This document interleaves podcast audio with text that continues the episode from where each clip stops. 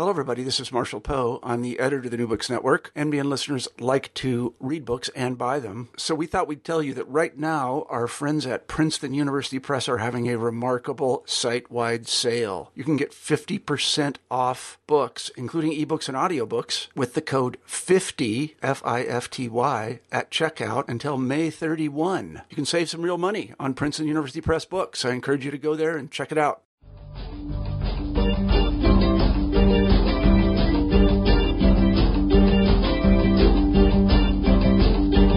Welcome to the New Books in Philosophy channel of the New Books Network.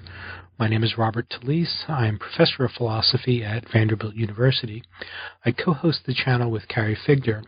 Carrie is associate professor of philosophy at the University of Iowa. Today, my guest is Professor Leif Wenar. His new book is titled Blood Oil Tyranny, Violence, and the Rules That Run the World. It is newly published with Oxford University Press. Wenar is Chair of Philosophy and Law at King's College, London. Chances are that at this very moment you are looking at a computer screen or else holding a digital device. Our computers and other devices are constructed out of materials that have their origins in lands across the globe. But as with most objects, oil plays a central and early role in the causal story of how we came into possession of them. And oil also plays a leading role in the major global conflicts of our day. With only a little analysis, it can be shown that much of the world's oil is sold by brutal tyrants who use the monetary proceeds to strengthen their tyranny. Yet it is arguable that the tyrants who control a territory have no legitimate claim to ownership of the territory's resources. The oil belongs to the people, not to the tyrants. So the oil that goes into creating the objects that we now own is likely stolen. How is it then that your computer, which is made out of oil in the form of plastic, is your property? And what can be done about the fact that our ordinary consumption habits so directly place large sums of money into the pockets of the world's most brutal men. These are among the questions taken up in Wenar's Blood Oil. The book is a fascinating examination of the history, sociology, and politics of the global oil trade. Although the reality depicted in the book is bleak, Wenar's message is ultimately uplifting. He argues that the tools of radical reform are close at hand. Blood Oil makes an important contribution to political philosophy. Let's turn to the interview. Hello, Leif Wenar. Hi, Bob. How are you doing today? How are you doing? I'm doing great. Thanks for joining us on New Books in Philosophy. My pleasure, and thanks to everyone who's listening out there. Well, yes, thank you, listeners, uh, for uh, for tuning in. Um, today, I'm talking with Leif Wenar about his fabulous new book, which is titled "Blood Oil: Tyrants, Violence, and the Rules That Run the World." Um, as the title of Leif's book indicates, um, it's a sustained examination of the links, sometimes very direct links, between habits of local consumption, global commerce, and um, political corruption. And yet, and yet, blood oil um, develops an inspiring conclusion about the possibility of progress. Um, this book is filled with um, wealth of learning uh, of a historical, sociological um, kind. It's rich with data, but is also philosophically um, very rigorous. Um, so there's a lot to talk about. But let's begin where we typically do. Uh, Leif, why don't you tell us a little bit about how you came to this project? Thanks so much. And you know, Bob, from what we do, being a political philosopher is often nothing more than just being able to see the big picture. And if people are listening right now, they probably are philosophers in that sense too. They want to see the big picture. So look at the big picture of what we've been seeing in the news for our lifetimes and what the big threats and crises are. So right now, when you look at the headlines, we see ISIS with their atrocities and their beheadings. We see Assad barrel bombing his own people, causing a refugee crisis into Europe, and Putin dropping bombs in Syria, worsening that refugee crisis. We see ISIS spreading to Libya, hot conflict in Yemen. We see these two theocracies in the Middle East, Saudi Arabia and Iran, heating up their sectarian war. You know, a little earlier, uh, if you looked in the headlines, it was Putin going into Ukraine. And before that, it was Gaddafi and Saddam and, and 9-11 and the genocide in Darfur and Iran uh, spreading terrorism around the world for 30 years. And if you're as old as I am, you remember what the Soviet Union uh, surging ahead of us in the nuclear arms race in the 70s and 80s. And that's the big picture of the threats and crises we've faced over our lifetimes. And I'm just going to mention that there's one thing in common to everything I just cited. The one thing in common is all of those threats and crises came out of countries that produce a lot of oil. There's mm. something about having oil and other natural resources, which is really disastrous for the politics and the economics of those places.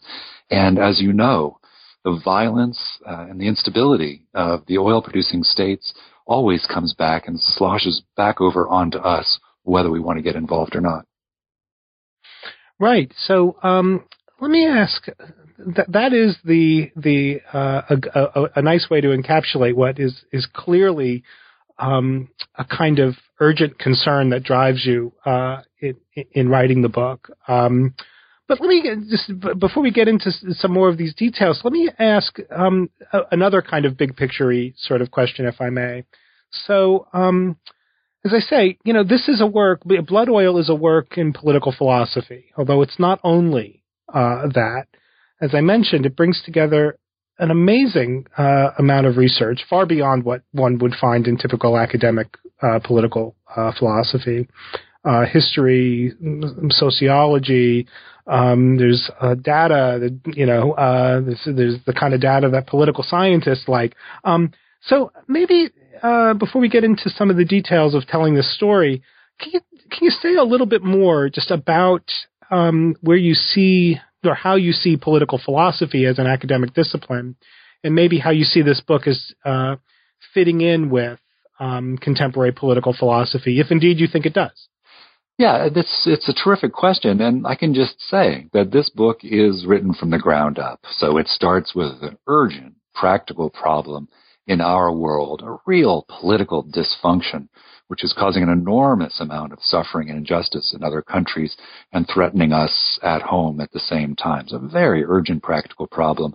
And it tries to see the big picture, put the different elements together, and then do what philosophers do, which is go up a level of abstraction and see what are the rules that are causing this big problem and could we possibly find other rules that the world could work by that would improve the situation that we find ourselves in.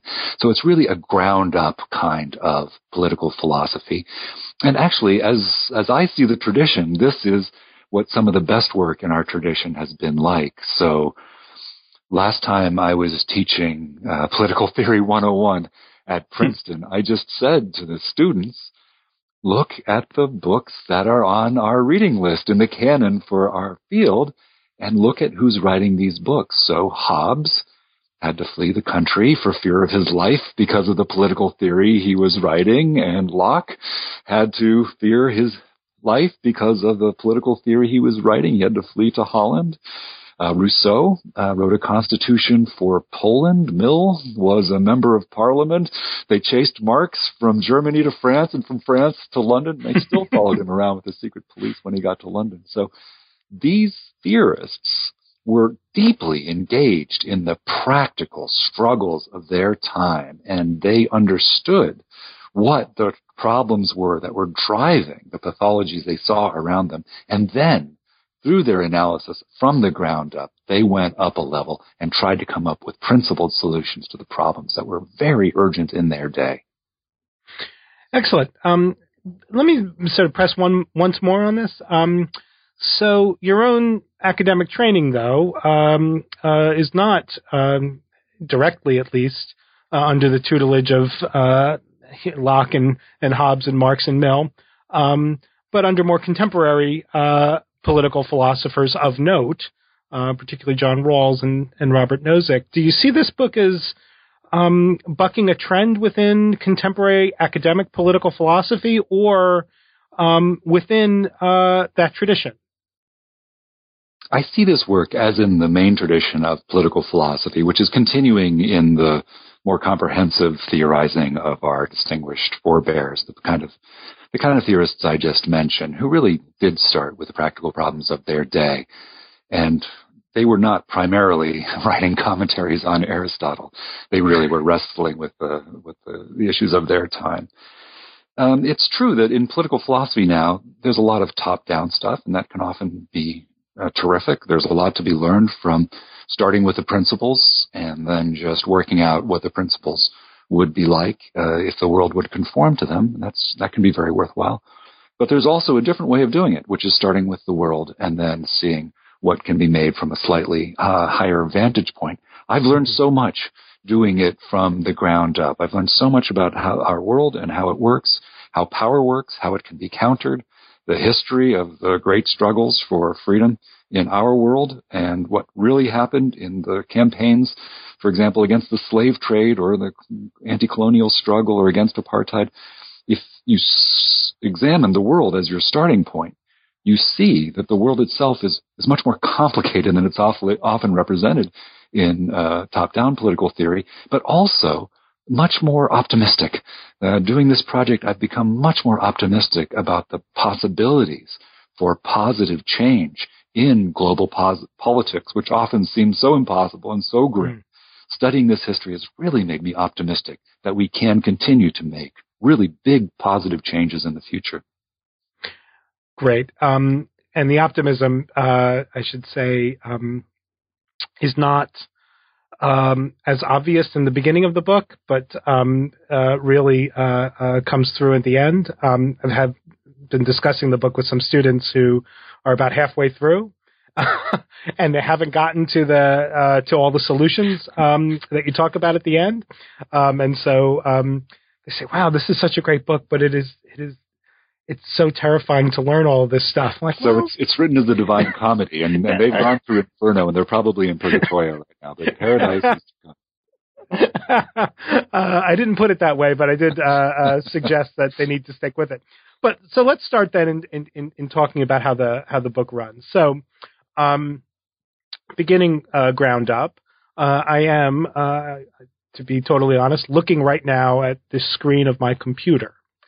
And uh, your book starts with uh, a, a, a, very evocative image uh, of uh, of us looking at screens, um, and starts talking about the ways in which um, our cell phones and our computers and other objects that we interact with daily are the culmination or the the end the terminus of um, very long supply chains that that stretch uh, all over the globe and and twist in interesting directions. Can you tell us a little bit about uh, how this screen that I am actually now looking at uh, came to be in my office in Nashville, Tennessee? Yeah, and it's a great story, isn't it? We're surrounded yeah. by these miraculous swirls of molecules that let us satisfy our desires in such tremendously interesting ways.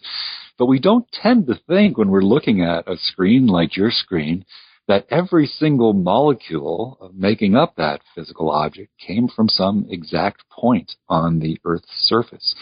At the other end of the global supply chains that constructed your screen, there were natural resources. And the book is a lot about what happens at the other end of these global supply chains where natural resources are extracted from the ground. So here's something you may have thought of essentially anything that is plastic is made from oil. And where did the oil that makes up most of your computer screen and your computer come from? Well, if you trace the supply chain back, goes to a refinery and back to a tanker, and then it was probably sold from some large oil producing country like Equatorial Guinea or even Saudi Arabia. The book is all about how we're in business through the world's supply chains with the violent and oppressive men who are in charge in these resource rich states and how our money from our everyday purchases of tech and clothes and food and cosmetics goes to these men of violence and how their violence not only is bad for the people of their countries, but comes back to us through wars and terrorism and extremism. Right. So uh, we'll pick up on that in a second, but it it was uh, one of the um, uh, more um, sort of uh, one of the more interesting features of it, this very early part of the book was something you, you just said about how much of everything is oil. it's true. It's not just plastic, uh, clothing. I mean, um, and even things that are not, um, in some very direct sense, oil, uh, are tainted or, or, or, or, uh, at one point you might even say dripping with oil. Can you tell us a little bit about how much stuff is oil? It's true. Oil is everywhere, and this is something we usually don't think of. But I mean, just let me ask you, Bob, and this is a personal question, but what's the last thing you bought? What's the last thing today that you handed over money for? Uh, a cup of coffee. Right. So a cup of coffee is a lot about oil. So the beans that you are used to grow your coffee were probably grown with nitrogen that was extracted from oil. There was probably some pesticides that used oil. And of course, the transportation of the beans to where you are was through an oil powered vehicle. And I know that because 90% of the world's transportation runs on oil. It's almost every car, truck, ship, plane. It's all oil powered. Now, we should try to change the fleet over as fast as we can to get away from fossil fuels, but that's going to take a while. Almost everything you can see right now, wherever you are, has been moved to where it is by oil. And that includes the people. So unless you're looking straight up at the sky, everything you can see was very likely either made of oil or certainly transported where it is by oil. Oil is probably in your glasses. It might be in your waistband. You might be smearing it on your face. It might be enhancing your sex life. Oil is everywhere. It's amazing when you think about it. Um, so, and and and not only amazing, but also um, a little disconcerting. Uh, so let's get to the, uh, the, the the second part of what you were saying a moment ago. Um, so, uh, part of the the the, story of oil uh, is also, as you were mentioning, the story of um, political corruption and tyranny and um, uh, uh, authoritarianism, all in the name of uh, controlling uh, the commerce surrounding oil. So, um, one of the uh, um, concepts that come up in the book and um, uh, that you've written on uh, elsewhere is uh, the resource curse. Can you tell us a little bit about the resource curse and some of the data surrounding it? Yeah, absolutely. It's so fascinating. So, you know, of course, the book is called Blood Oil, and I think when a lot of people pick up the book, they expect it to be about the nefarious deeds of our oil companies or maybe about our political leaders who have led us to invade certain countries, overthrow regimes, and so on. And there's a little bit about that in, in Blood Oil, but actually that story is very familiar. We probably agree on the, the terrible things our companies and countries have done. The book really is more about the rules of the world that keep driving disasters of various kinds in oil producing states. So here's, here's one way of looking at how bad oil can be for your country you know that the developing world in general has been doing very well in terms of income for the past uh, 35 years or so. So China's gotten much better, better off. India's gotten, Indonesia.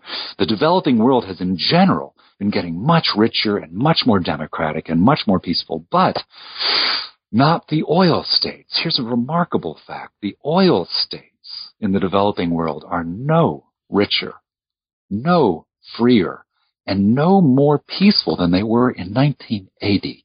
There's something about having oil in particular which makes you much more prone to authoritarianism and civil conflict and corruption and also strange phenomena.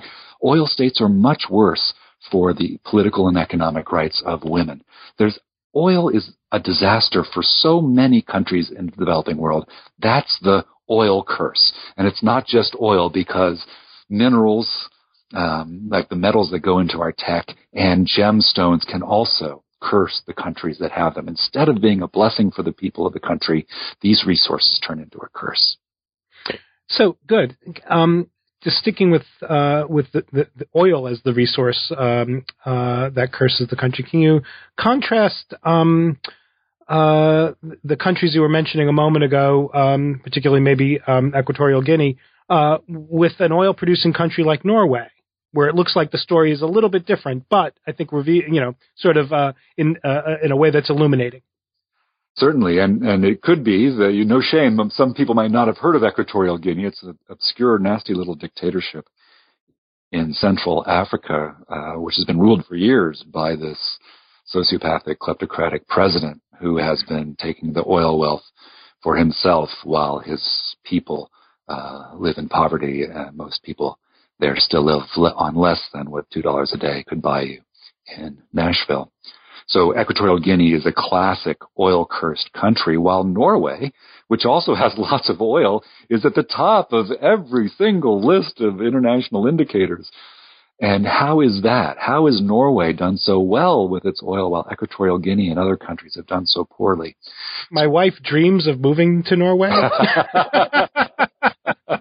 she's not a philosopher, but she is um, uh, constitutionally very um, egalitarian, and so um, yeah. Anyway, but it's a bit chilly, but otherwise, yeah, it's a remarkable country. So Norway has saved up so much money in its sovereign wealth fund that Americans can imagine that um, Social Security in America, instead of running a mounting deficit, is already funded for decades in advance. That's what it's like living in Norway and they use their money for very um, uh, progressive causes, uh, especially for um, women's uh, rights and um, egalitarian uh, social social services around the country. It really is quite a great instance of oil helping the people. But I can tell you what the difference is between Norway and Equatorial Guinea. The most striking difference of the countries that do well and do poorly by their oil is the ones that did well are the ones where the oil money came in after the government was accountable to the people, after the country had consolidated its democracy. So if the oil money comes in when the government is accountable to the people, then the people make the government use the money for public goods, right? That's the story of Norway. But if the money comes in when the country is under the cosh of a strong man, then the money goes to the strong man and lets him use that money for more coercion and more buying of uh, loyalty of anyone who might try to resist. And even worse, if the money comes in while the country is in the middle of a terrible civil conflict like you see in, uh, now in Libya, then the money just goes to the armed groups and lets them escalate the civil conflict that they're in. So if the country is in control of the people when the money comes in, it makes the people stronger. But if the money comes in before people have control of their government, then the authoritarians and armed groups make the people weaker. Right, and it seems as if um, there's uh, a lot in common among the cursed states with how the political structures are um, organized. That is, that you, you're you're you're constantly pointing out the ways, as you were just saying, in which um, dictators uh, benefit from uh, the oil revenues and then establish um, what's the right way to put it? These sort of um, interestingly hierarchical kinds of clients and um, a structure by which often the money is used to keep different factions fighting each other so that the the dictator stays in power. Can you tell us a little bit about how these uh, these cursed states have their their politics structured in these sort of almost pyramidy kinds of ways? Yeah, absolutely. And and let me just start off with uh, an interesting fact for people to ponder. Why do we still have authoritarians in the 21st century? I mean, you know, 300 years ago, 400 years ago, every country was authoritarian, but why do we still have that around? What, what's going on with, with that? If you want to, you can, you can look at the list of authoritarian countries in the world. The Economist has a list and it says there's about 53 of them. And just look at those countries and ask yourself, how many of those countries would be authoritarian if the regimes were not getting their power from outside of the country? So how many authoritarian regimes would there still be without oil and foreign support. Right? I mean, there would still be some. Certainly, China, which is going through a, a long, long transition, would still be authoritarian right now. But I, I, my guess is that at least half of the countries that are now authoritarian would not be if it weren't for the fact that if the country has oil, well, the regime can just sell off the oil keep the money for its own purposes. Oil is the largest source of absolute power in the world. If you can control oil by force in your country, then this gigantic funnel of money comes in from the rest of the world, and that money is entirely unaccountable. That is your money to do what you want. Unlike even foreign aid, it comes with no strings attached. Unlike bank loans, you never have to pay it back. And of course, if you get the money from selling off the country's oil, you need not be accountable to your people. Rather, if you are an oil fueled authoritarian, what we call a petrocrat, you can use the money that comes from outside of your country for selling off the oil for keeping the people divided. The central strategy of every oil fueled authoritarian is divide and rule. Part of that is just pure coercion. You've got to keep the people from organizing against you, so you get security forces and armies to keep them divided and in fear. And the other part of having oil money is that you can use the money to buy off threats. You keep the people divided by keeping them locked into these pyramidal structures of dependence where the oil money flows down these steep hierarchies and each level buys the loyalty of the level under it. If you look at an oil producing country like Angola or Nigeria, what you see is a network of clients, a pyramid of clients where the oil money comes down, each level buys the loyalty of the level below, and a little bit of money finally trickles through maybe to the actual uh, citizens of the country, especially when it's time to buy votes. But what doesn't happen in these oil producing uh, uh, corrupt regimes is the money being spent for public goods. The oil money that's poured in at the top is used to buy the loyalty of officials all the way down, and then a little bit dribbles through to the people. But public goods provision in terms of education, health, and infrastructure, energy is often quite poor. And that's why we see such dreadful developmental outcomes in such resource rich countries.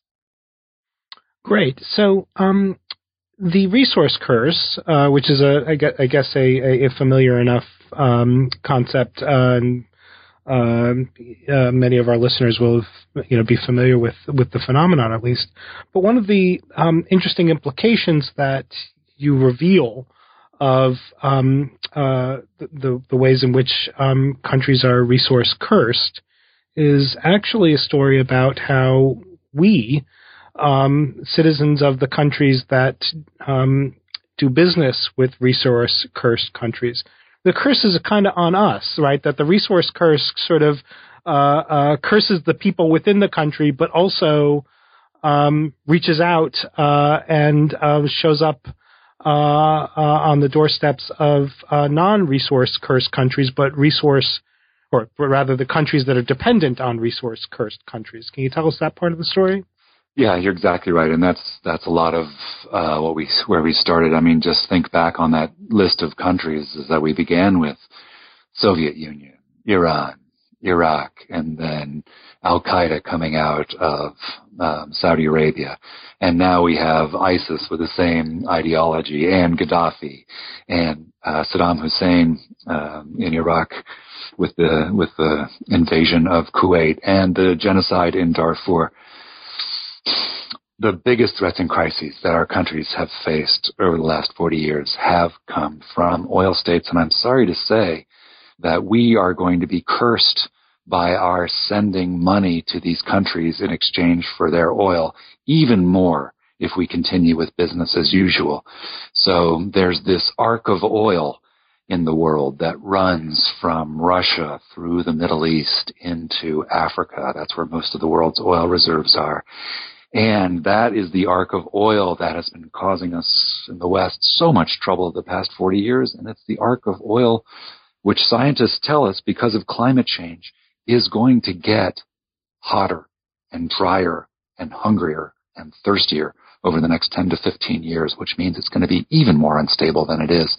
So if you thought that the last 40 years was genuinely scary, the next 10 or 15 years could be truly challenging for the West. Right. And um, part of the story also is that, particularly with um, respect to Saudi Arabia, is that the very um, uh, the, the, the the the authoritarian family that benefits from uh, our consumption um, also is in the business of supporting um, uh, religious uh, groups, extremists uh, who are interested in attacking uh, attacking us. Is that right?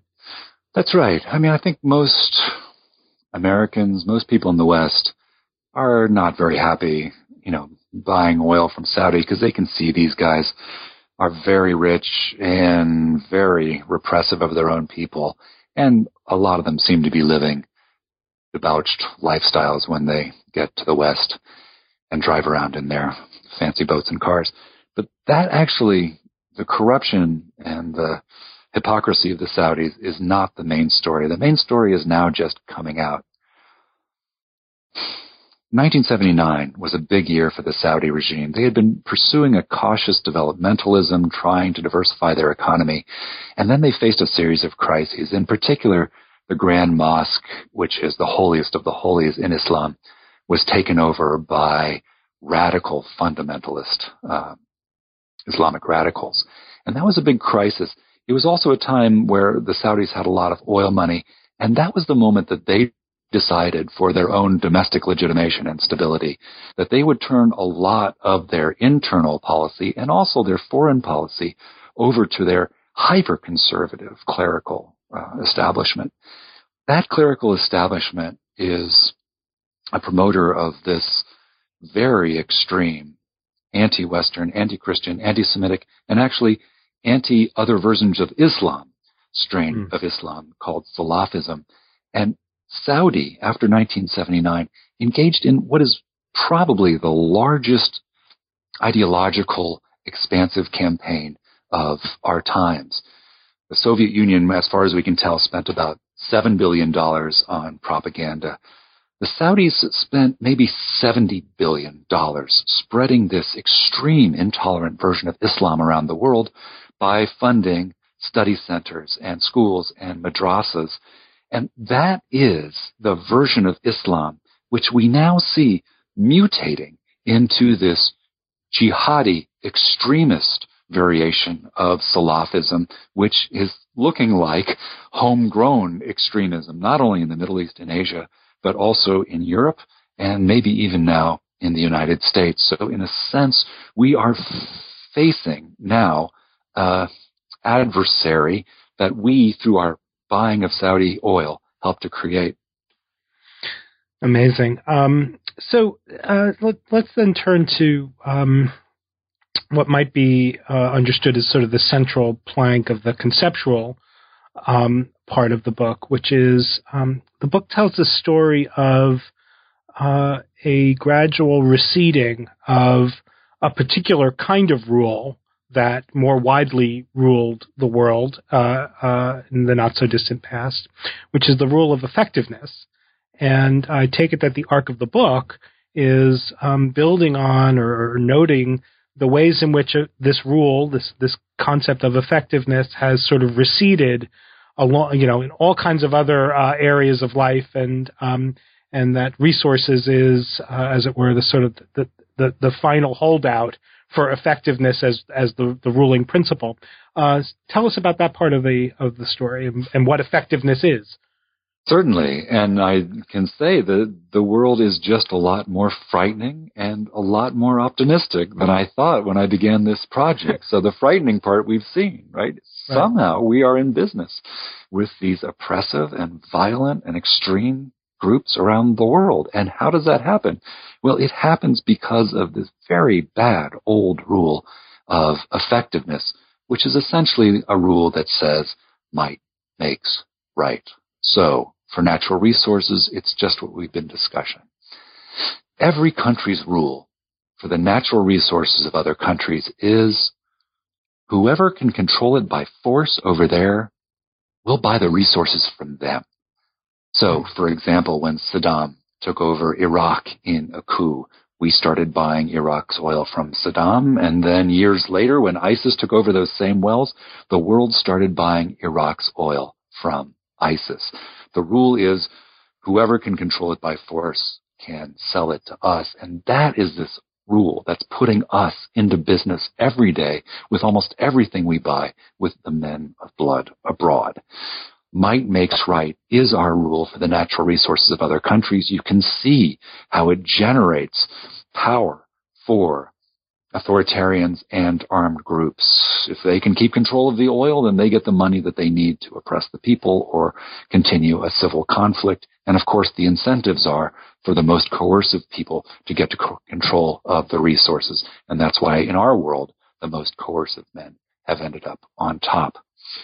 So might makes right is our rule for natural resources, and it's the rule that has been in effect our whole lives. We totally take it for granted. When you see it in the big picture, you see the trouble that it's causing. You can tell that it's a rule that we now need to overcome.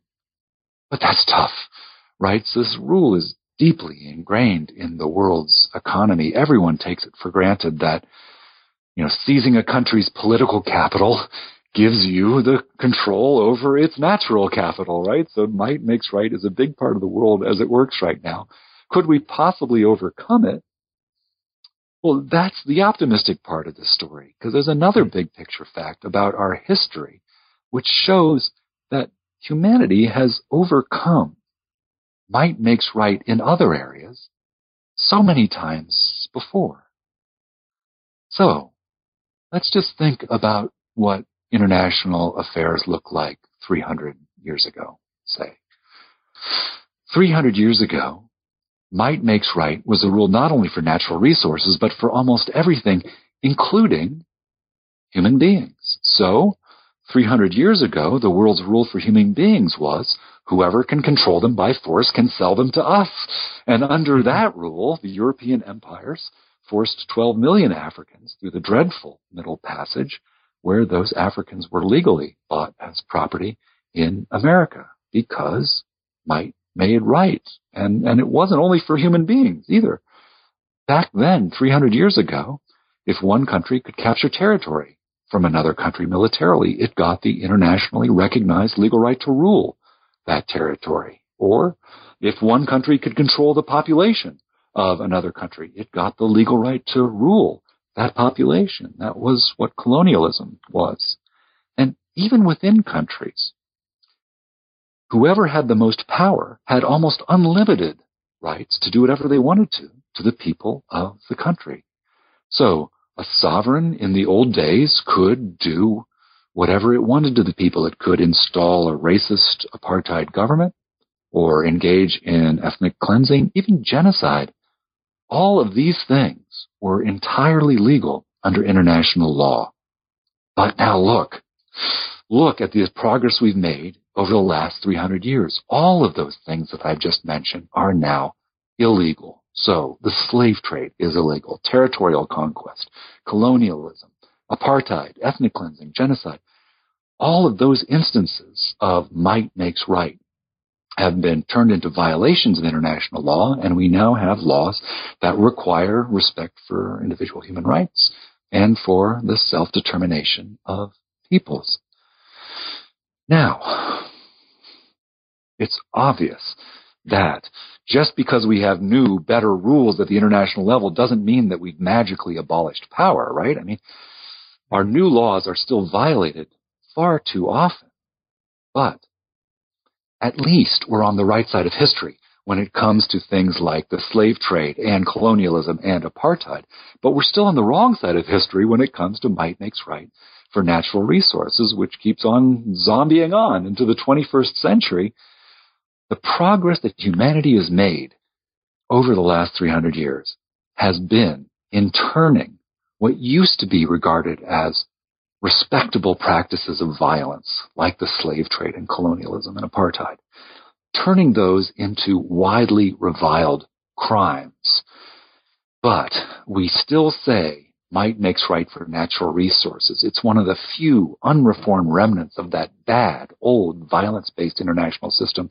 We've overcome might makes right so many times before. We can do it again for natural resources. Right, but so let me suggest one um, further uh, respect in which uh, the optimism shines through, because I take it that although our practices with respect to resources um, uh, have implicit in them uh, effectiveness might makes right as um, the rule of acquisition and transfer and all the rest. Um, when you think about those supply chains, uh, when you think about and, and and you do say this in the book, right? When you think about well, the computer screen was sold to me by a store, the store got it from the company, the company. We go all the way back, and then we say, and at the root, you know, at the beginning of the supply chain is um, an authoritarian with his henchmen and a bunch of guns stealing stuff out of the ground. Yeah. Um, once the uh, supply chain is revealed to have at its sort of first link theft, then conceptually it does seem right. Uh, it does seem to invalidate my claim to ownership, right? I mean, so there's a effectiveness is the rule in practice, but it doesn't look like it's um, a rule that once we're aware of it, we we can reflectively endorse. Is that right? That's exactly right. I mean, the rule makes no sense from even an ordinary perspective. If you know, if you're in, in Nashville and an armed gang takes over a Texaco station, it's not like the law says that the bystanders get the right to buy the gas from the armed gang, right? I mean, that would that's cause right. chaos. That, that's an obvious violation of even the simplest rules of ordinary life. But when Gaddafi took over Libya in a coup, we started buying Libya's oil from Gaddafi. And then during the Arab Spring, when rebels took over the same wells, we started buying the oil from the rebels. So the rule really is might makes right. Whoever can control it by force will buy it from them. And it's just a, it's a, um, it's an unhappy sort of partner with, um, uh, with the principles that govern um, uh, the rest of our lives, it seems. Uh, that is that um, we we think that if it begins with theft, nobody gets property in it, uh, no matter how much money they've paid from the person who stole it for it. Um, so let's uh, talk about some of the the, the positive uh, proposals. So one of the sort of again conceptual points that you make, Leif, is um, a far more consistent story to tell about uh, a country's natural resources is um, a popular sovereignty story that um, uh, it's not the dictator who owns the resources of the territory that he uh, controls. It's the people who have the um, uh, ownership of those resources. Is that right? That's right, and it's it's a really interesting story, not only in terms of political principle, but just in terms of a real practical solution to this gigantic problem of oil and other resources in our world. So, go back to that point I was trying to emphasize before. Oil is the largest source of absolute power in the world. If you can get coercive control over oil, you get a gigantic stream of money from the world, and that power that you're getting is entirely unaccountable. It's not checked by outsiders. It's not checked by the people of your country. That's why oil causes so much problems because the people who get it have absolutely unchecked power.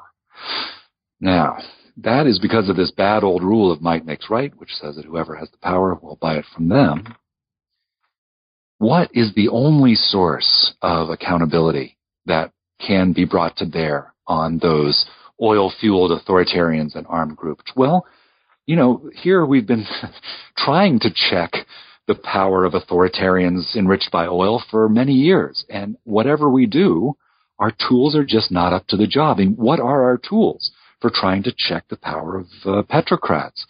Well, we can invade right? Or we can put sanctions on, or we can try to make alliances with the authoritarian. But none of those mechanisms for checking the power of oil from the outside have worked. I mean, how has it gone, right? You know, installing the Shah after overthrowing the democratically elected government of Iran? How did that go with Iran? How did it go, you know, making uh, friends with Saddam Hussein? How's it going with the Saudis? Or how did it go with Gaddafi? In country after country, we can invade or not invade, sanctions or no sanctions, drones or no drones, alliance or no alliance. Whatever we do from the outside, we keep getting these disasters and these threats and crises coming back. We can't check the power of oil from outside. There's only one plausible source right now of accountability for natural resources, and it is, of course, the citizens of the country itself. It's the citizens of the country who should have the ultimate right to control the resources of the country. And this is one of the deepest political principles, not only of the United States and Great Britain, but actually of most of the world. The whole world already speaks as if it was obvious that the resources belong to the people. Um, large majorities of individuals around the world, even in the Arab world, uh, when polled, will say that they believe in popular sovereignty. And leaders of all persuasions stand up and say the oil belongs to the people. And leaders not only like George Bush and Tony Blair, but the president of Mexico or Brazil, the Norwegian parliament, even Ayatollah Khamenei will say that the mm. oil belongs to the people. And best of all, uh, as a result of the great struggles for freedom of the 20th century, this principle that the resources belong to the people is already enshrined in major treaties to which almost every country is already party. So if you look at Article 1 of both of the major human rights covenants, it just says, all peoples shall, for their own ends, freely dispose of their natural wealth and resources. So here we're in this situation the world is being seriously destabilized by this bad old rule of might makes right, this holdover from 300 years ago. And the world has already, at least on paper and in rhetoric, agreed on this better modern rule that the country should ultimately be in the control of the people. The government should be accountable to the people. What we could try to do is move from the bad old rule to this modern principle and get accountability over natural resources into the hands of the citizens of the countries themselves. Right. So in the book, you do consider, um, uh, for illustrative purposes, I, I, don't think that you, you, think that this is an actual possibility. You do consider a possible critic who might say, "Well, um, some of the oil-producing countries that um, uh, that are your main examples are just countries where the people have chosen to um, let their rulers decide um, how the resource, how the money from the resources will be spent. It's true, uh, and I've heard that quite a lot. You, yeah, and so um, you you develop a uh, a a set of um, considerations uh, by which you argue um, persuasively. It, it, didn't seem to. I didn't take a lot of persuading on this point, but to be honest with you, that um, it wouldn't be possible uh, given the social conditions that um, prevail in some of these oil producing countries, Saudi Arabia and Equatorial uh, Guinea, uh, to be specific, I think are your main examples. Just not possible for uh, the citizens uh, um, within those countries to have consented to that. Can you tell us a little bit about that part of the account? I can. And if I can be slightly unkind to some of my fellow academics. Let me just mention that there are some. That's very welcome. there are some very rich authoritarian countries who have been throwing a lot of money at elite academics, uh, especially on the east coast of the United States. And this is a line you often hear from elite academics on the east coast of the United States now, that the people of the country actually really like the deal they're getting from their authoritarian regimes, and they don't mind that the authoritarians are selling off the resources beyond the accountability of the people and using the money for um, buying palaces and prostitutes and champagne and so on. So that is not a story that I believe. What if we actually did take seriously this idea that, as Abraham Lincoln said in his first inaugural, a country belongs to its people? What if we believe that in every country it's the people and not the regime We should have the final say of what's done with the resources. Well, what that would mean in practice is that the government would have to be accountable, minimally accountable to the people for what it does with the resources. We're not talking Norway here. Here's, here's some practical tests. See if you believe this for, for whether the people could possibly be agreeing to their oil, for example, being sold off. Four tests.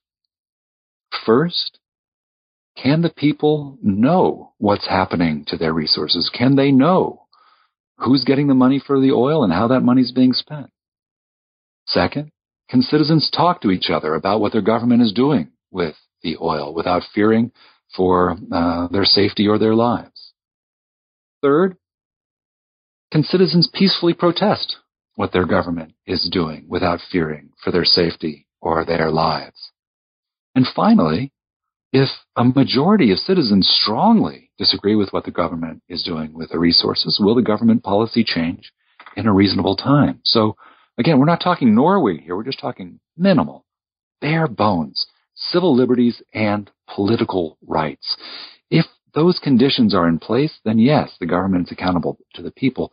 But in so many countries, the oil money makes it impossible for the citizens to exercise civil liberties and political rights like that. And in those countries, the resources are literally being stolen from the people and sold off by these authoritarians and also armed groups. And that is the oil course, curse that we started with. If you look at uh, oil trade today, over 50% of the world's oil should be considered as stolen from the people of the countries where it's extracted. 50% and more of the world's oil right now is stolen goods if we believe this very basic political principle that a country ultimately belongs to its people. Right. Um, yeah, I um, sad to hear about the uh, the East Coast uh, intellectuals, but um, elites. So, um, uh, just let's um, talk a little bit about the, the positive uh, sort of practical uh, proposal. So, um, in the latter part of the book, the, the last three or four chapters, um, you sketch uh, a um, in some in good detail, I should add, uh, a pretty feasible uh, plan for action um, that you uh, call sort of a plan for clean trade. Um, can you run us through uh, the the two different um, elements uh, of that proposal? Sure, and and we've been talking for a while, and I know out there maybe uh, having a lot of words hitting their eardrums. So let me just give the the main message of clean sure. trade, and I can sum it up very quickly. We should stop buying authoritarian oil. We don't need oil from authoritarians anymore it's been causing a huge amount of trouble in our lives, and the trouble is just going to get worse. So the main proposal here is just we in the West should stop buying authoritarian oil, and we should lead the world to announce that the world is going to stop buying authoritarian oil too.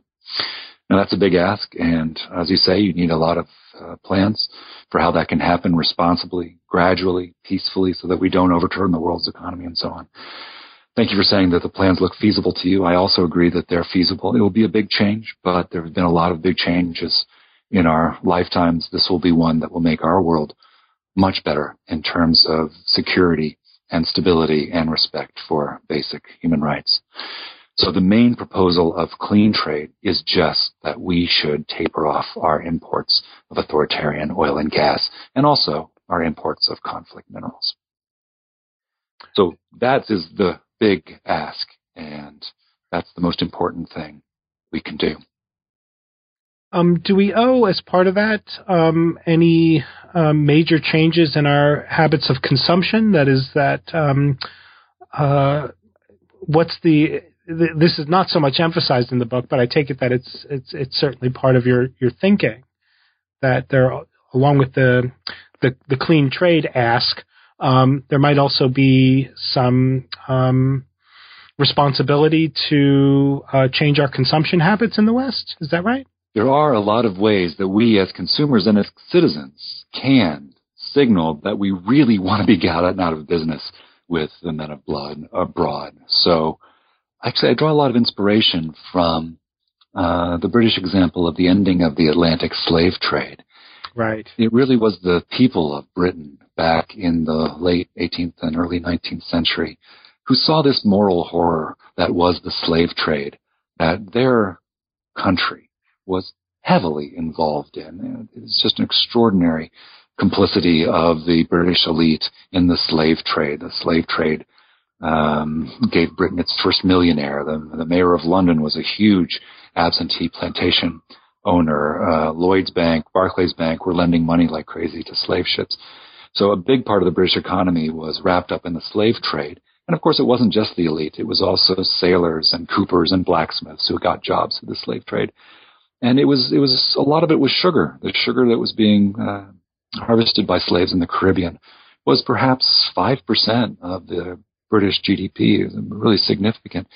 Yeah. But the people of Britain saw this moral horror and they just insisted over years and then decades that they be gotten out of this business. And they marched and they petitioned and they boycotted and they pressured. And eventually they did convince their leadership to get them out of this uh, slave trade business. And it was one of the most remarkable campaigns in history. The fundamental source of change against this rule of might makes right has to be the people. And in our case, the case of oil and other natural resources, it's not only a moral horror, but as you can see with the headlines of today's newspaper, this is a trade that will come back and curse us as well. We will be threatened by the money that we send into these increasingly destabilized countries.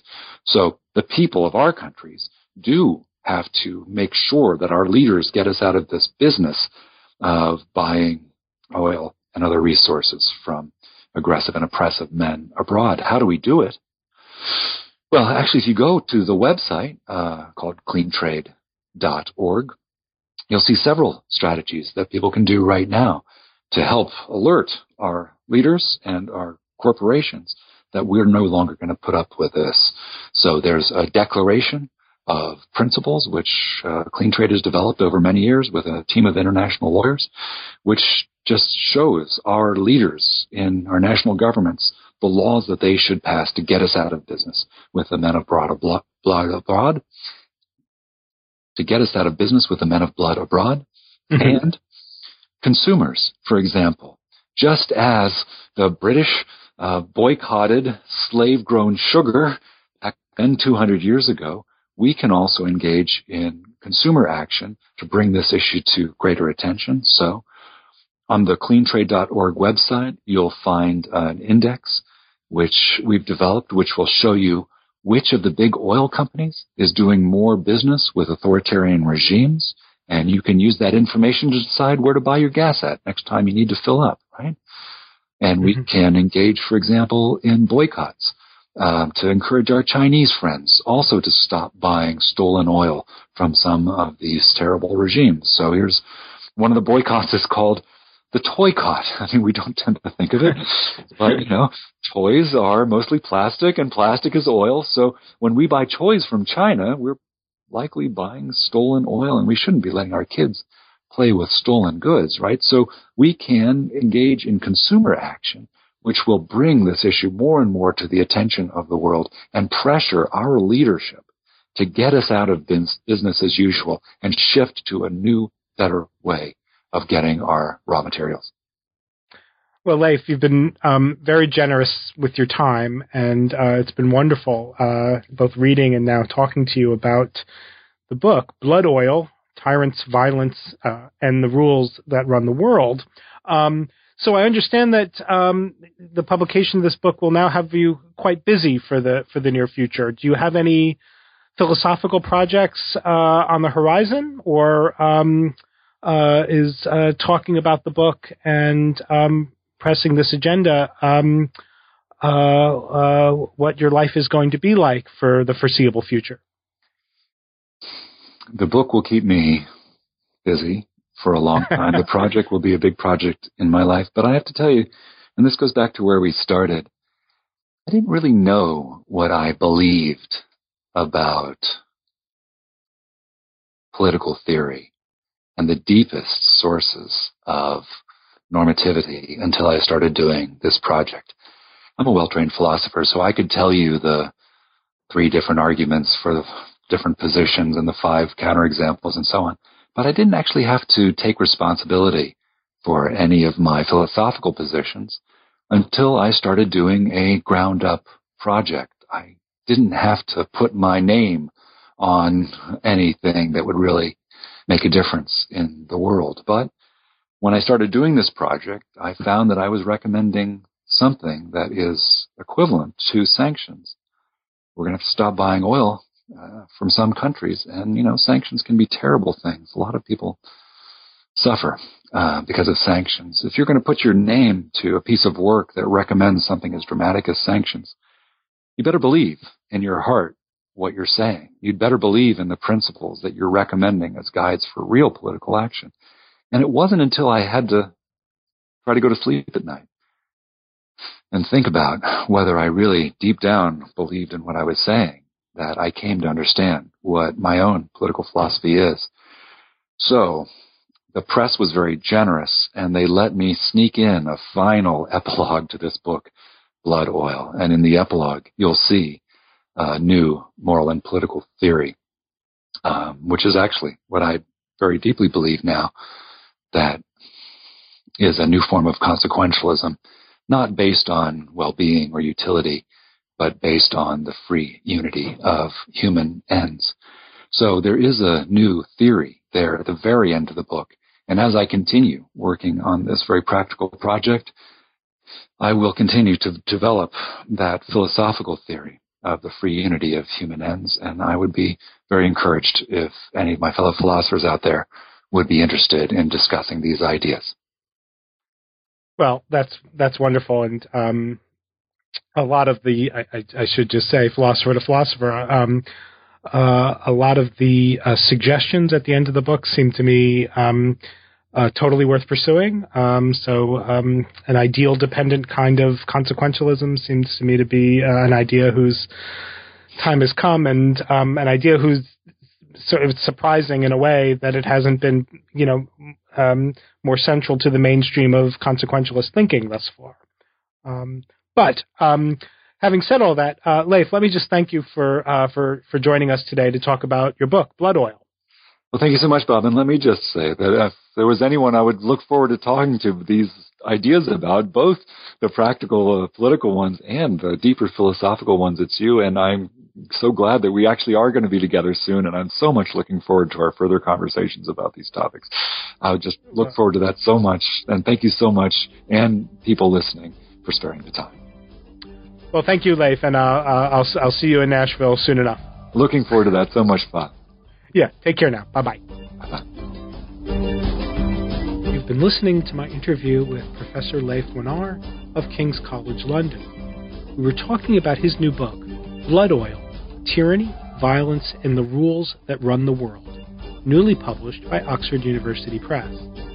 I'm Robert Talisse, your host. This is New Books in Philosophy. Thanks for listening.